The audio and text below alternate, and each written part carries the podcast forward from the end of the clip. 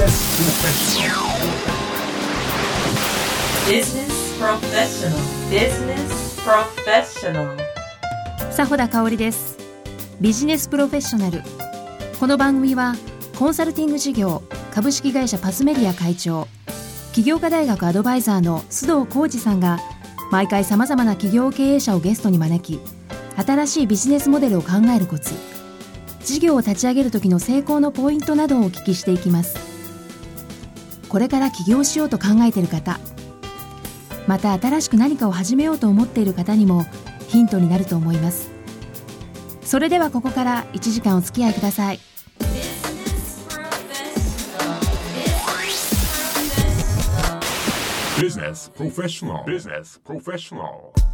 改めまして佐穂田香織です。ビジネスプロフェッショナル。本日は株式会社ゴルフダイジェストオンライン代表取締役社長石坂信也さんのお話を聞いていただきます。石坂信也さんは大学卒業後10年間の商社勤務を経て株式会社ゴルフダイジェストオンラインを設立されました。ゴルフ用品販売とゴルフ場予約ゴルフの総合媒体の運営この3事業の循環と相乗効果を作り出す独自のビジネスモデルを確立されました。10年間勤めた会社を辞めて全くの異業種に飛び込んだ石坂さん。今日はどんなお話が聞けるんでしょうか？それではお聞きください。Business Business Business Professional. Professional. 須藤浩二です。伊坂さん今日はよろしくお願いします。よろしくお願いします。今のこのゴルフダイジェストオンラインこの会社の年商、えー従業員数というのはどのくらいいらっしゃいます昨年で、はい。えー80億、かはい、えー超えました、えーで従業員数も去年の12月段階ではだいたい、えー170名の正社員、はい、が、えーおります、これあの2004年に上場されたわけですけども上場の時はまだ年商はこれ40億そうですね。上場の後の最初の決算期で確か40億ですね。そうですね。はい40億ぐらいですね、はい。上場した時は2 3 0億でしたかね、まあ、まだそのぐらいですね。はい。それからもう3年しか経ってないんですけどももう3倍4倍に年商は伸びたわけですね。はい。これ大きな要因というのはここまで短期間で伸ばすっていうのは非常に大変だと思うんですけど。まあそれがやっぱりインターネットのはい。まだまだですね、はい。えー威力というか、まあ、パワーの一つだと思うんですよ。要するにある程度のビジネスモデルを組んで、まあ、裏側はいろいろありますけども、あの裏側もきちっと投資して構築して、裏側っていうのはシステム？まあ、システムであったり物流であったり営業網であったり、まあ、当然顧客との、まあ、クライアントとの関係構築であったり、まあ、こういうものを、えーきちっとやっていけば、まあ、インターネット自体がお客様要は消費者の、えーとの接点っていうのは本当に、まあ、効率のいいチャンネルだと思ってるんですよね。でこれは今後も絶対変わらないし、えーやっぱりインターネットビジネスって言われているもののあの実は特徴であるし強みの一つだと思うんですよね。ですからそのモデルをきちっとやっぱり投資して構築していれば、まあ、あとは、えー効率よくインターネットを通してお客様との接点を、えー太くすることができればやっぱり売り上げとかそういう成果っていうのは上げやすいっていうのは事実あると思うんですよね。ですから、あのー特別なことをやってきたつもりはないので、まあ、あくまでもきちっとお客様に向けてのサービスをやっぱり、えー良くしていくっていうところでで、まあ、あとはインターネットの利便性を最大限活用すると、えーこういうふうにやってきてます。そういった意味ではこの一見急成長に見えるようですけどもこれはもう計画予定の範囲内であると僕らとしてはやっぱりこれは実現可能な、えー計画としてずっとそういう、まあ、目標設定してやってきてるので、えー決してなんかこう飛躍的に爆発的になんか、えーイケイケどんどんで売り上げを伸ばしてるっていうことよりも、まあやっぱり一つ一つ、えーきちっと地道にあのこなしていくと。まあ、そういう結果としてまあこういう売り上げに今つながってるっていうふうに思ってますけどもね、はい。こういったあの、えーゴルフとインターネットを結びつけるっていうのは当時はなかったんですか？創業の頃っていうのはありましたか？ね、えーなくはなかったですよ。あの、はい。実際にはゴルフ場の予約で行っても我々は決して、え1番目ではなくて、まあ、それこそもうすでに34社ぐらいやり始めていました、えーゴルフ用品の物販も、はい。えー売ってる人たちはいましたよね。あとゴルフの情報を発信している人たちもいました、うん。ただ我々がまああえて言えばやったことっていうのはそれらを全部一つのパッケージにして、まあ、一つにサイトのにし,、うん。にしてでそれら3つを全部こう、えーふまあ、強化しつつなんかこう一体感を持たせていくと、まあ、そういうことをやったので、まあ、ひょっとしたらその、えーまあ、ワンストップっていう言い方ありますけども、えー複数の要素をこう一つのゴルフサービスとして、まあ、ブランド化してサービス提供していくと、まあ、そこが、えー他ではあまりやってなかったやりあの戦略だったのかなと思いますので、なるほどまあ、そこが一つの特徴だったと思います。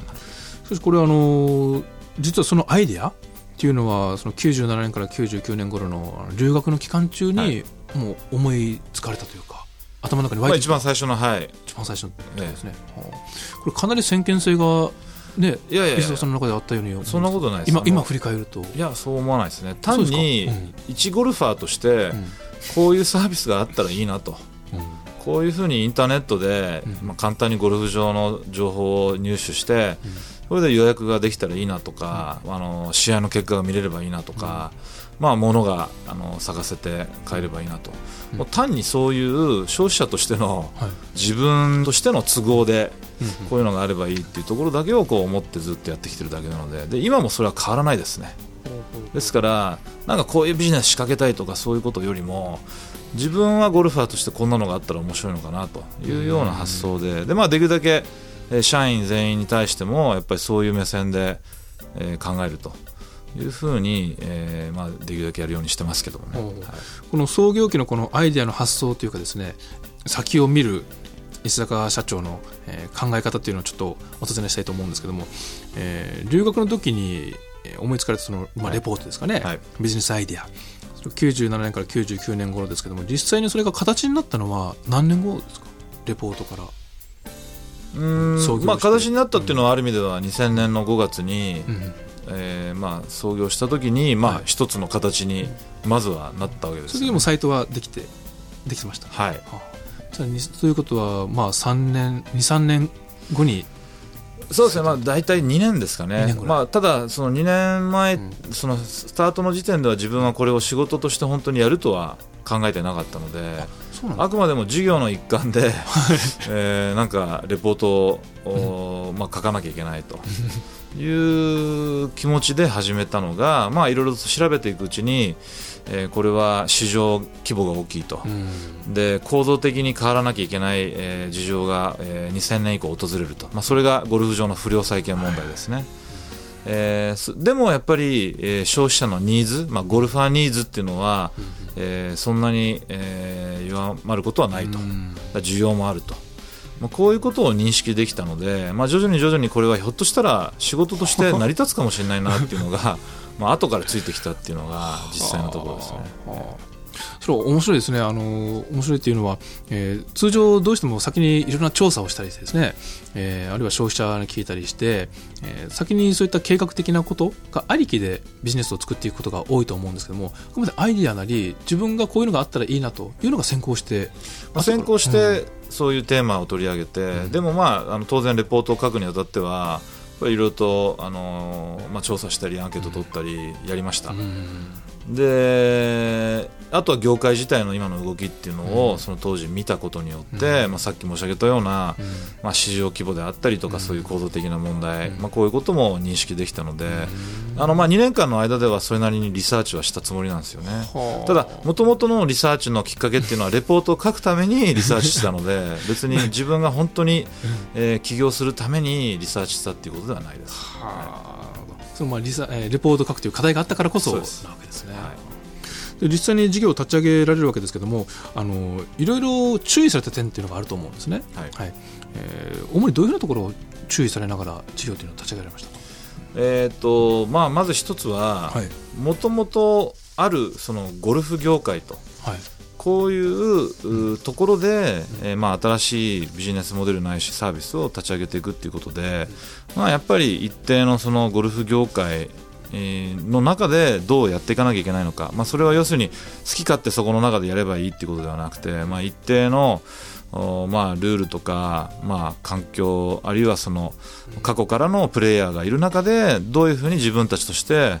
まあ、これはちょっと難しいところなんですが受け入れられながらでも新しいことをやっていくっていうところがすごく難しいと思ってたのでそれも初めからそう感じていらっしゃった感じてましたねはあ。っていうのはやっぱり比較的ゴルフ業界っていうのは特殊で閉鎖的で、えーで結構その歴史もあって、えー非常にこだわりが強い人たちが多かったものなので、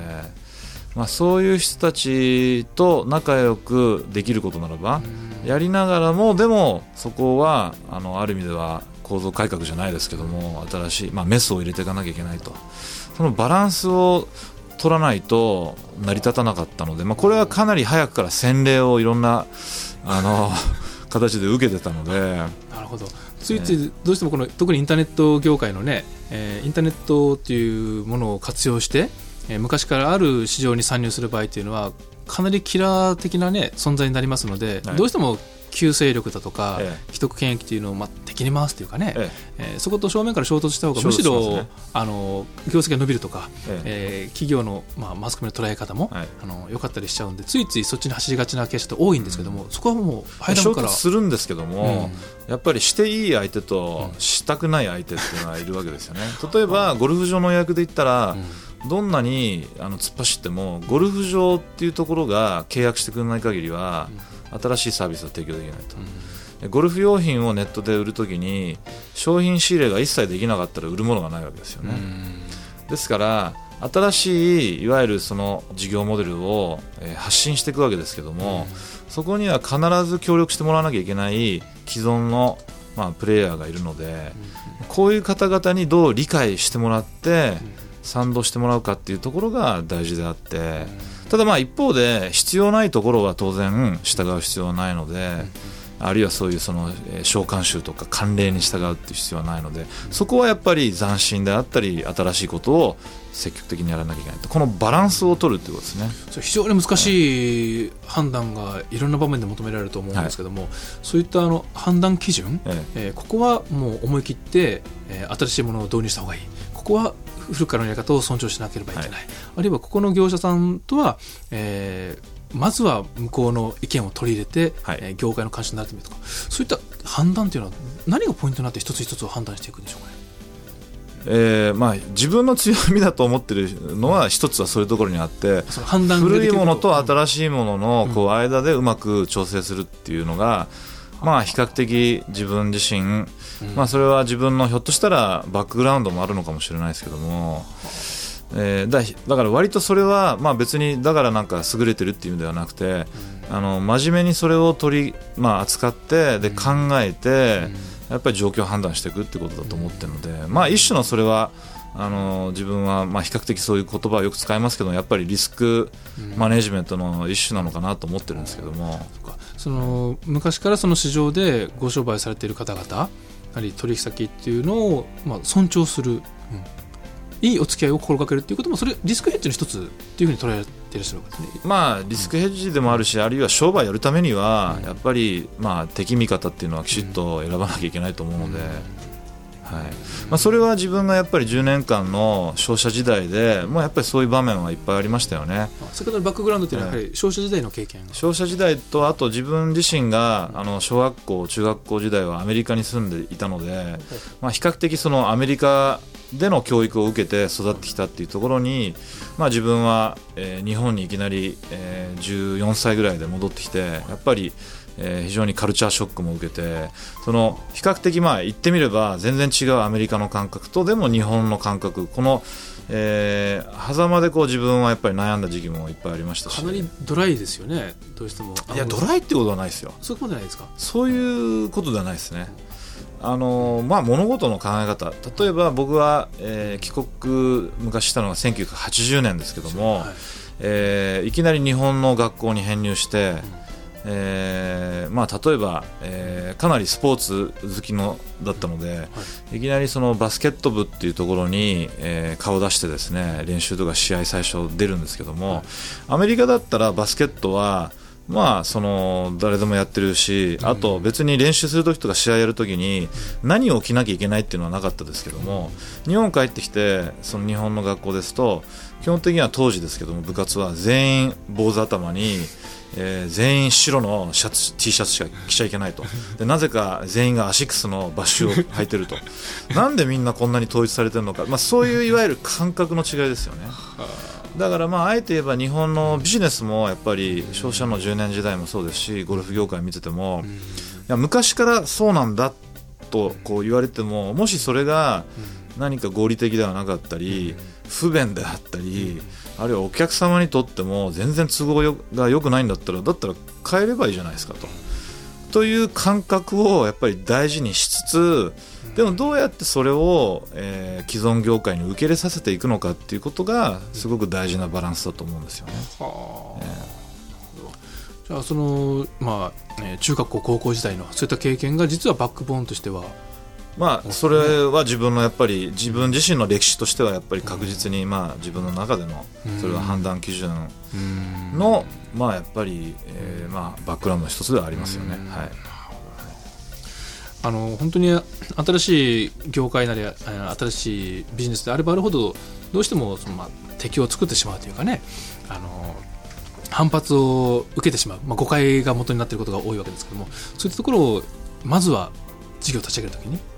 一つの成功ポイントとして重視されたという立ち上げの時自分は比較的それは大事にしますね。そうですね。うん。ええただ新しいことをやっぱりきちっと考えてそれを実現するための手段としてでも既存のものをどういうふうにやっぱりバランス取っていくのかっていう、うん。まあ、こういうことはかなり重視します。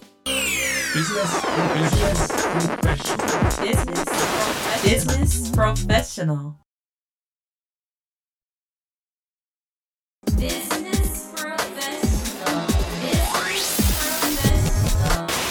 Business professional. Business professional. あのそれで創業の時からですね、えー実はあのこれドゴルフダイジェストオンラインのトレイシクルモデルですか？はい。あのこれはゴルフ用品の e コマースとはい。ゴルフ場のサービスね、まあ、よくサービス。それからメディアの3つをこれ展開されているわけですけども、これあのいきなり初めからもう3つを3つのイメージがそれぞれ明確にあったわけですか？でも一つ一つ増えていったというえー、といやもう一番最初からゴルフ場の予約と,、はい。あとメディアっていうのはえー立ち上げました。で若干遅れて、まあ、約半年ちょっと、えー経過してから自前でショップも始めました。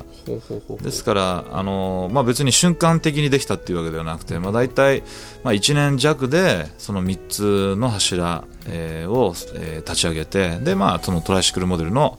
まあ、始まり、まあ、そこで始まったということですね。これあの通常事業を立ち上げる場合ですね、はい。どうしても一つの分野にまず特化してね。こを作り上げてそれで次っていうことを考えがちなんですけども、はい。あえてそうされなかった、そうですね、はい。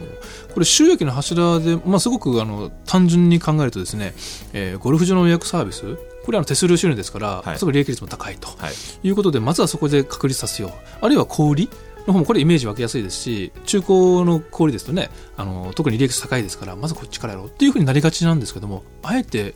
3つをほぼ同時にっていうのはどういった戦略があったんでしょううんまあ、戦略としては2つあったと思うんですけども、うんはい。えー、とビジネス自体の、まあ、成功させるためには、はい。やっぱり一つの収益だけしかないとやっぱりどう考えても不安だと。うんやっぱりできるだけこう収益源を多角化するっていうことはうん。ビジネスを成功させる上では、まあ、これは私の考えですけども、できるだけまあ早くそれは多角化していった方がいいのかなと、えーいうことが一つと、あと二つ目はやっぱりゴルフのビジネスを考える上でこれがまあ消費者の目線なんですけどもゴルファーは物だけ買ってもやっぱりゴルフそれを使ってしたいわけだし、あるいはやっぱりプロを模範にして、えーそれは技術なのかあるいはプレースタイルなのかウェアなのか、使ってる道具なのかそういうところから情報を得たいわけですよね。ですからえー必ずそこは、まあ、あえて、えー説明すると3つに分かれるんですけどもゴルファーにとっては別にそこの区別をするわけではなくて、えーそれらを全て情報源にしたりあるいは楽しむためのやっぱりパーツであると。だったらゴルフビジネスの、えーまあ、ナンバーワンになるためには全部網羅してなきゃいけないと。うん。こういうことも早くから、えー戦略としては重要視してました。うんうん。最後は、はい。えー個人的にやっぱりそういう性格で 比較的一つのものだけにをコツコツずっと集中してやるっていうのが苦手なんですよ同時になんか複数のものをやってないと、なんか飽きてしまう性格もあるので、まあそれも実はあったのかもしれないなと思いますけども。これ今考えるとこの立ち上げ期に、えーこの3つの事業をほぼ同時に立ち上げたというのは大きな競争力にはなってますよね。今となってですね。その代わり、えーそれらはやっぱり、えー確立するのにはそれだけあの、まあ、3倍の、えー労力とか、まあ、資源が必要なわけですから、うん。そういう意味ではうん。時間は、まあうんえーかかったかもしれないですね。うん。ただまあその代わり一つを早く強化するよりも、まあ3つをできるだけ早くあの一つの、おまあ、サービスとしてやっぱり完成させるっていう方が、まあ大事だったということで、まあ、それはまあ数年かかった、まあ、今でもまだ現在進行形えーですけども、うん。えーまあ、その方がでも絶対企業競争力としては強くなる、あの持てるのかなと思ってました。これ最終的に今この3つを同時に立ち上げたことによって、えー何が、まあ、お起こっているというか、えー競争力になっているかというとこれゴルフの総合サービスをもうワンストップで提供できる最初の方にも、ね、お話ありましたけども、えーゴルフの総合サービス企業としてのポジショニングがもう確立されてきたように感じるんですけども、えーまあ、それが当然一つ、ん。えー意識してたことであって、はい。やっぱりあのお客様にとっては、あのとにかく不足しているものがないと。うん。ということであればやっぱりそこの、えーまあ、我々のサイトに、えー何度もやっぱり、えーリピートして来てもらってであらゆるその時々のニーズを満たしてもらうと、えーまあ、ロイヤリティ高めてリピート率を上げていくっていう上ではやっぱりそれはもう不可欠だったのかなと。いうことでそれは、えーまあ、まず一つの手応えは今持ててる状態ですね。はい。はい。でそういうふうな中でこのゴルフの総合サービスはいとしてのゴルフダイジェストオンラインをこれから広げていくにあたってはやはりそのゴ,、まあ、ゴルフ人口といいますかゴルフに興味を持っている人を、えーが増えてくると自動的に御社のサイトに行くと思うんそうですねですよね。えーまあ、インターネットですから、まあ、検索っていうことでゴルフの何らかの検索するとほぼ高い確率で御社のサイトに飛ぶと。はいそうすると、御社のサイトに行くと、えー要は他のサイトと比較検討しなくても、もうここで十分だというふうな印象もね、えられて、実際その通りだと。いうことで、これ、好循環が起こってくる。とはい。いうふうに思うんですね。そうすると、まあ、元に戻すと、えー市場をいかに広げるか。ゴルフ人口をいかに広げるかっていうところに行き着くような気はしてますけども、はい。その御社の戦略としてはやはり直接収益には関係ないと思うんですね、直接的に、間接的な大きな寄与しますけども、このゴルフ人口を増やす、ゴルフに興味を持ってくれる人を増やすということは何か活動されてますか？えーとまあ、今までも部分部分ではそういうことやってますけども、まあ、どちらかというとここまでの7年間の、えーやってきた実績としてはどちらかというと、まあ、何かもうきっかけがあってゴルフやってるかあるいはやろうと思ってる人たちに対しては、あの結果としてですね、えーゴルフ場の予約が取りやすくなりなおかつ、えー価格も、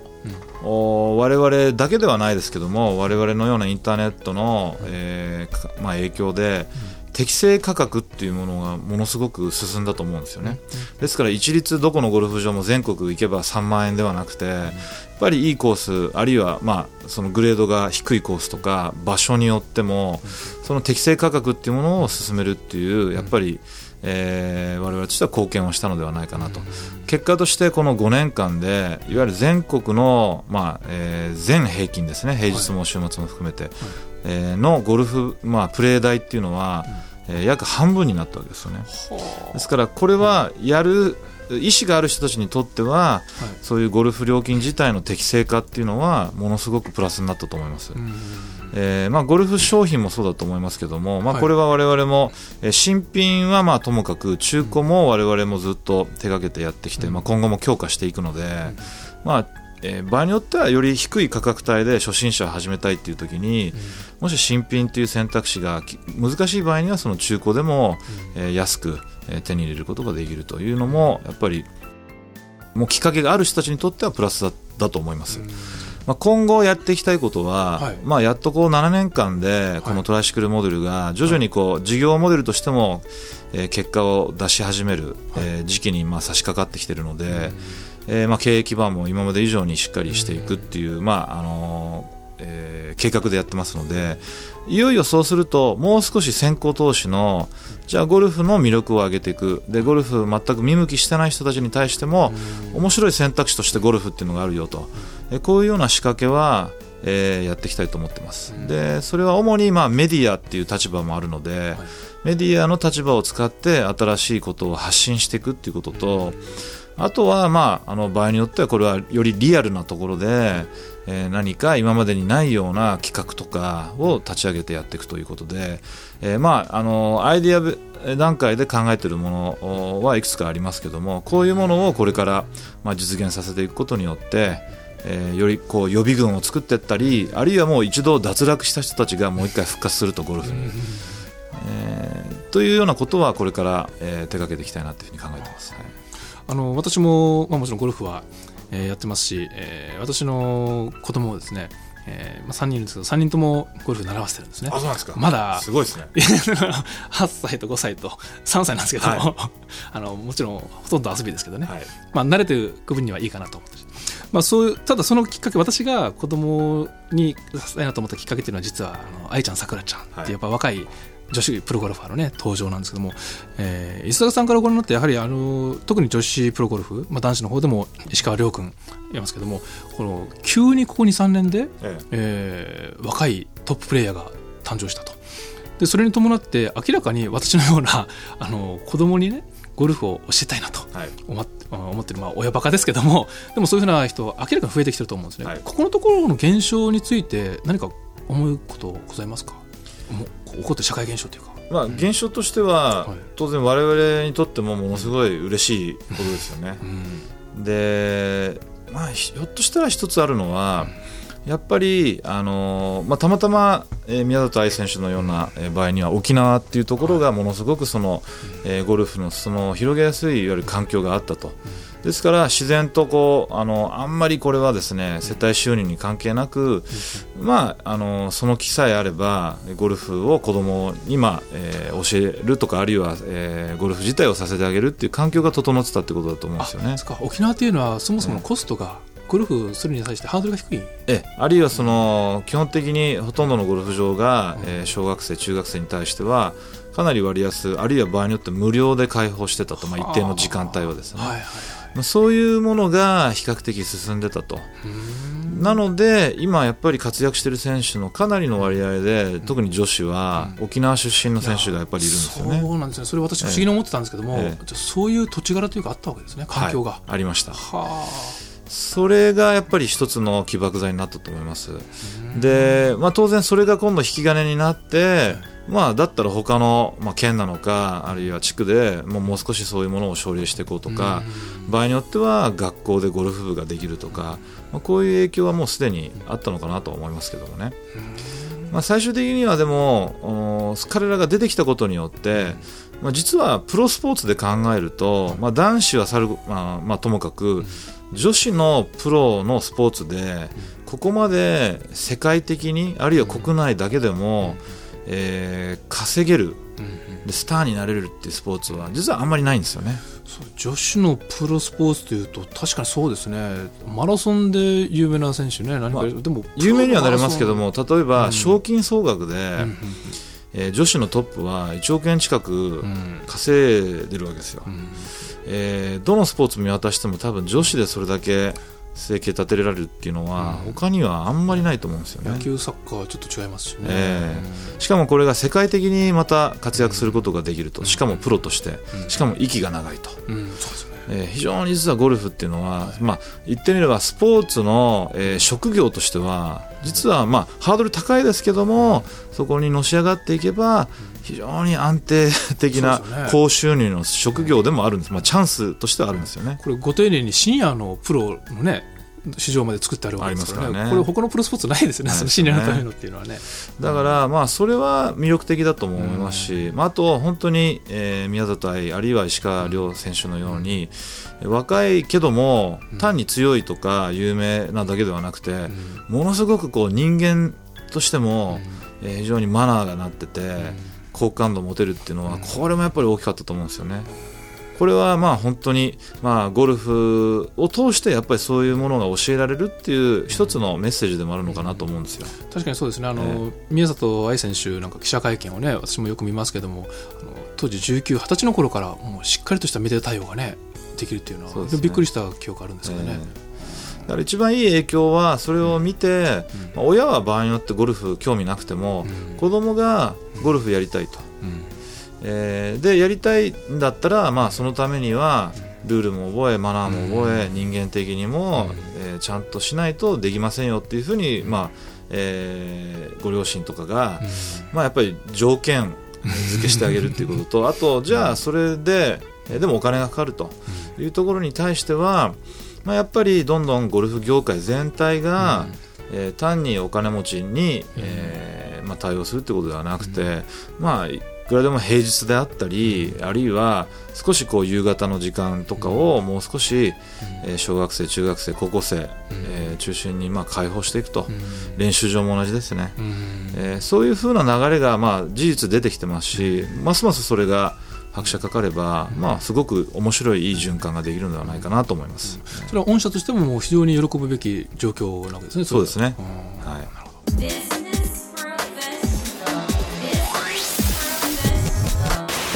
Business professional. Business professional.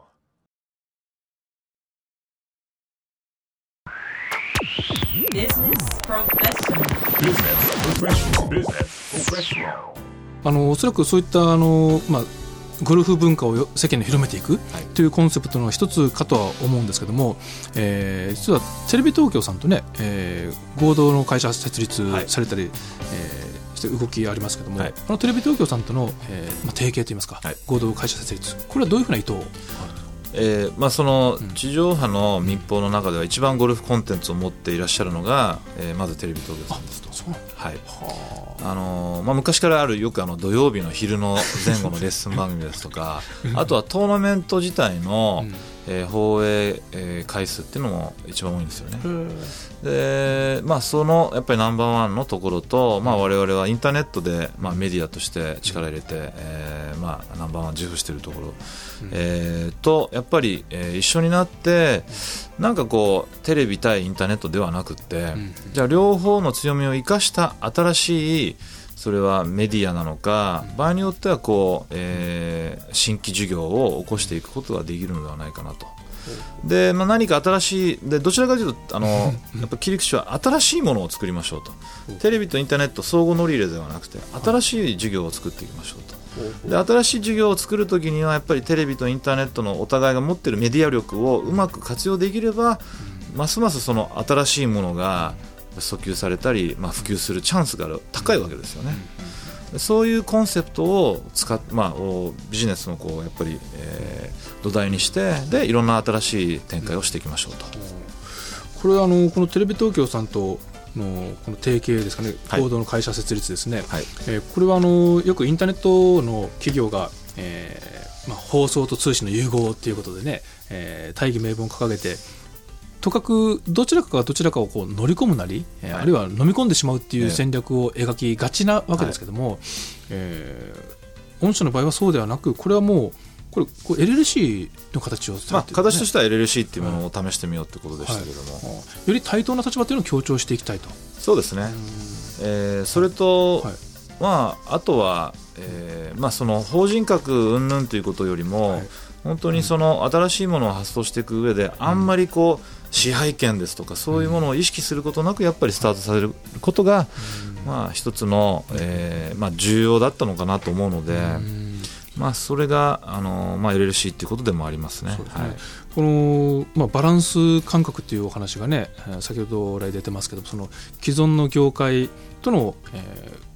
上手な、まあ、上手なというかお互いにメリットがある関係性づくりというところに重きを置くことが重きを置いていらっしゃることがあの御社の発展の根底にあるように思うんですけども今回のこの提携も株式会社設立じゃないというところにもそれが現れているよね、気はしますね。まあ、それは、うん。あのまあ、必ずしも大大きい部分ではないんですけども、うん。ただおっしゃる通り、まあ、よく言うウィンウィンですけども、うん。ウィンウィンってどうやってやるのっていうのを本当に真面目に具体的に考えていくと、はい。やっぱりもともと特にメディアの世界はそうだと思うんですけども、テレビとインターネットあるいは雑誌新聞、ものすごくそれぞれみんな誇りとプライドを持っているので、なかなかこう新しい要素を受け入れないっていうやっぱり、うん、まあ体質でもあると思うんですよ。でもこれは否定できません。うん。ですからそこを何もあの、えー土足でこう上がっていくっていう必要はなくって、うん。だったらまずは、うん。えー新しいものを一緒になって作ってみて、でそれがうまくいったらあるいは手応え持ってたら安心感につながるから少しずつ、まあ、融合していくっていうこともあり得ると思うんですよね。えその戦略を、まあ、取られた背景っていうのはやはりライブドアさんだとか楽天さんっていうこの先行された、えー IT 系の企業さんの動きっていうのはやはり参考にされたところはございますか？ーうんまあ、ゼロじゃないですけども、ただ、まあ、参考するにしてもまだその、形とか実績がないのでそこは参考にできないですよね。ただ、まあ、これは昔から、まあ、消費者時代も含めてやっぱり難しい交渉をする時の一つのポイント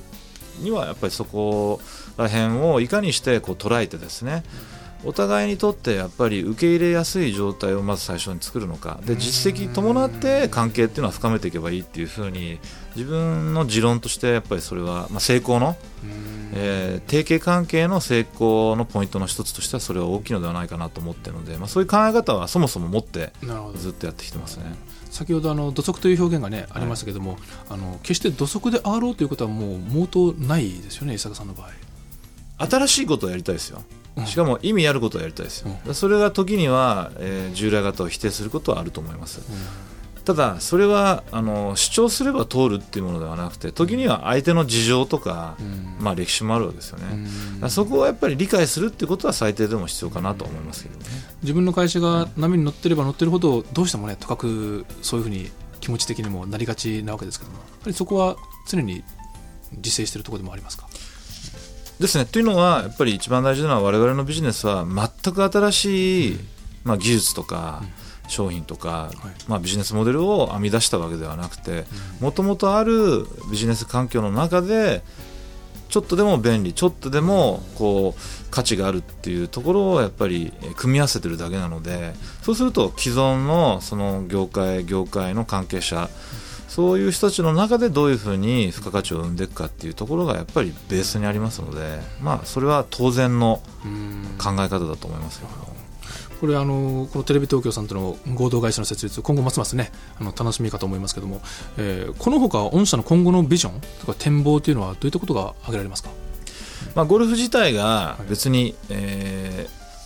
こう必要不可欠なものではない。要するにレジャーであり、まあ、あるいは趣味であり、ですよね。はい。だですからそれがじゃあどういうふうに人々の人生生活の中で意味があるのっていうとやっぱり少しでもまあ人々の生活を豊かにしたり、えーこう楽しいものにしていくっていうまあ刺激剤だと思うんですよね。でそこでコミュニケーションが図れます。親子関係友達関係仕事関係が円滑に進みますと、何かみんなで一緒に楽しみながらそういうそのコミュニケーションを図っていると。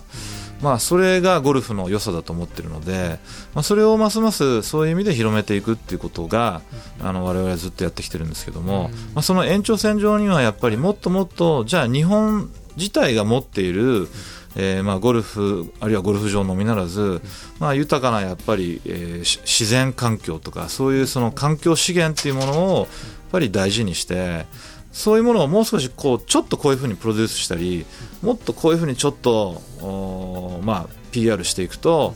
えーもっと日本に在住の方あるいは海外の方々も日本という環境資源をやっぱり遊んでもらってですねそれを通じて何か豊かになってもらったりコミュニケーションが円滑になったりするっていうことを、まあ、やっぱり広げていきたいなと。でそれはまあゴルフがまずそのスタートだと思っているので、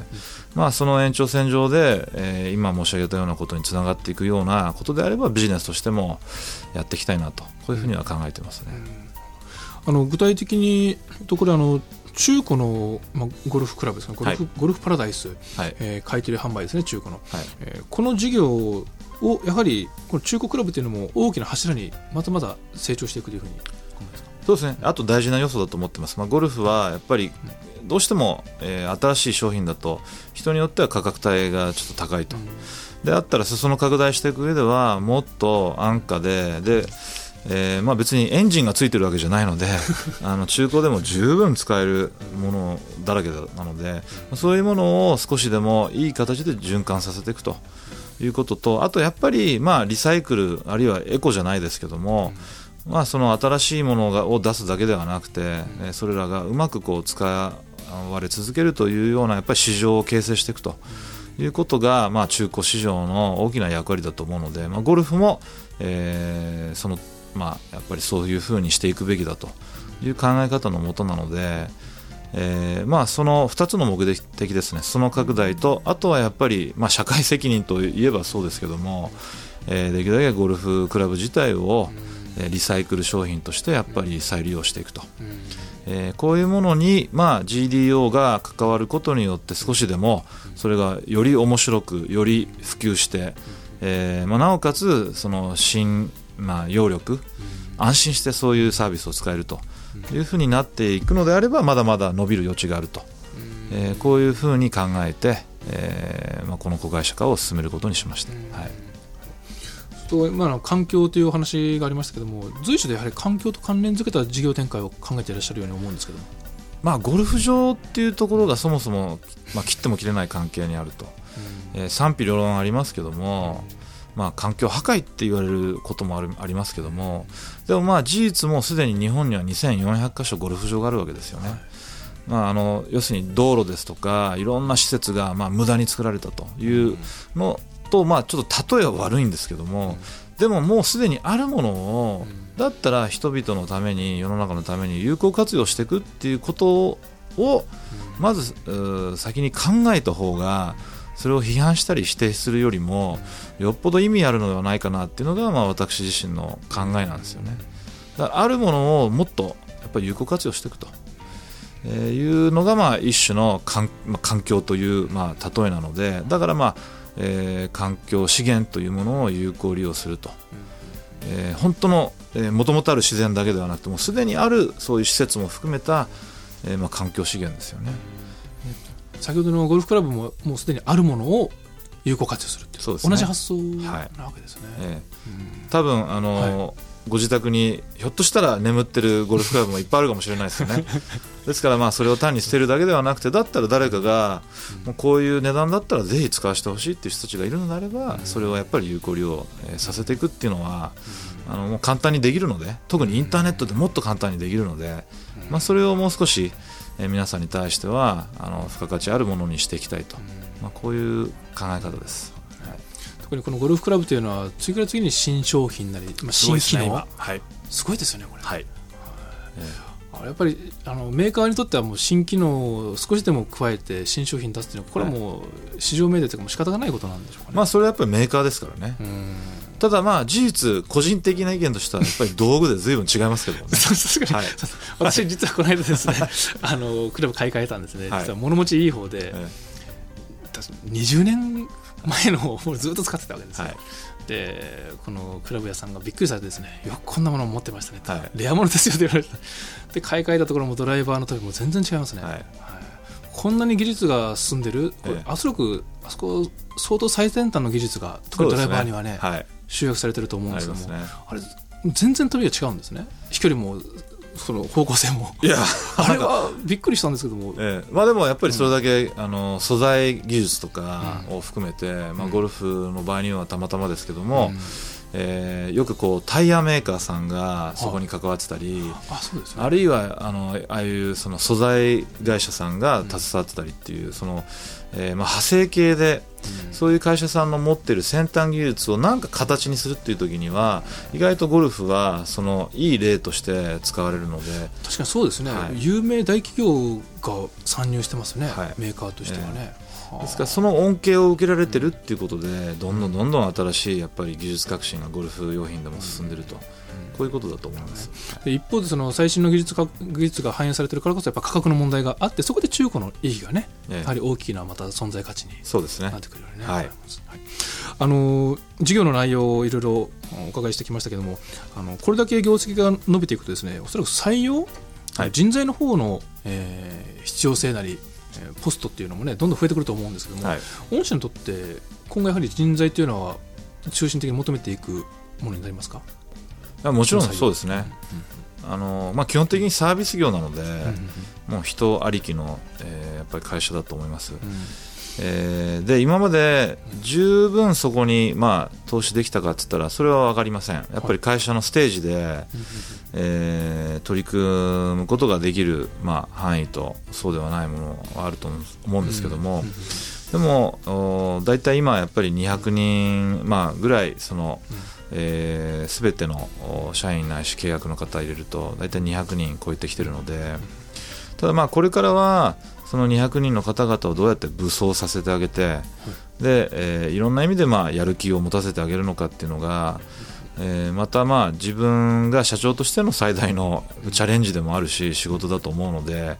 まあ、ありきたりなんですけども、えー今まで以上にそこに自分はもう一回時間を使っていこうっていうふうには思っています。それは人材育成の方になるんでしょうかね。そうですね、えー。ただこれやり方はいろいろありますよねただそれに取り組んでいきたいと。でそれはまあ自らがやっぱりそこに比重、まあ、重きを置いてやっていきたいっていうふうに考えているので、まあ、そうすることによって、あのやっぱり会社としてのこうやっぱり寿命っていうのは絶対伸びると思うし底力もつくと思うんですよね、まあ、自分はできたら、えーやっぱりゴルフダイジェストオンライン、えー社長が交代したとしてもですよ、えー誰が社長でもやっぱりあ GDO らしいなとか、あるいはやっぱり社員が、えーどのレベルの社員が、えー外に行っても誰と会ってもやっぱり GDO らしいなというふうにやっぱり言われるっていうのが、まあ、漠然としたイメージですけどもそのイメージをやっぱり実現させたいなというのはかなり早い段階から自分は思っているので。あんまりそこの中でこう、え自分がとか、えーそういうような思いは本当にないですね。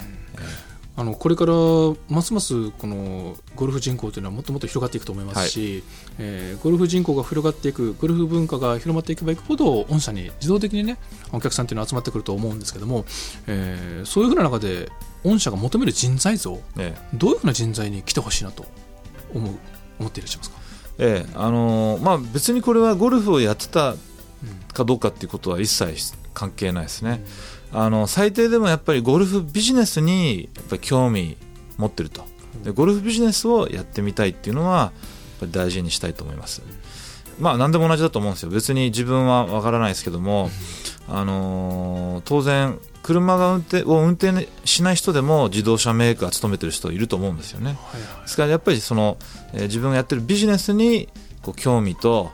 えーやっぱ誇りを持てるというのがまあまず大事だと思うのとあとは個人の資質としては何かこうやっぱり主体性と、まあ、きちっとしたなんか志を持ってるというやっぱり、えー人物像。これはすごい大事だと思いますね。はい。あの今後ますますね、えーいろんなか企業との、えー提携というのもはい。すごく増えてくるでしょうし、御社自身もますます発展してくると思いますので、えーぜひこれあのここれだけ多角的にねあのメディアも含めて事業展開されている、えー新興の企業というのはそんなに多くないと思いますのでね。あのぜひ何か今後も、えー提携とかあればですね、はい。あのどんどん、えー発展させていただけるのも期待してますので、はい。本日は、えー株式会社ゴルフダイジェストオンライン、えー代表取締役社長、えー石坂信也さんにお話をお伺いしました、えー今後ますますの発展を期待しております。本日はありがとうございました。ありがとうございましはいた。ありがとうございましたいかがでしたでしょうか？ビジネスプロフェッショナル。本日は株式会社ゴルフダイジェストオンライン代表取締役社長石坂信也さんのお話を聞いていただきました。さて来週は株式会社ナウローディング代表取締役社長中川哲也さんのお話を聞いていただきます。どんなお話が聞けるんでしょうか？お楽しみに。ここまでのお相手は佐保田香織でした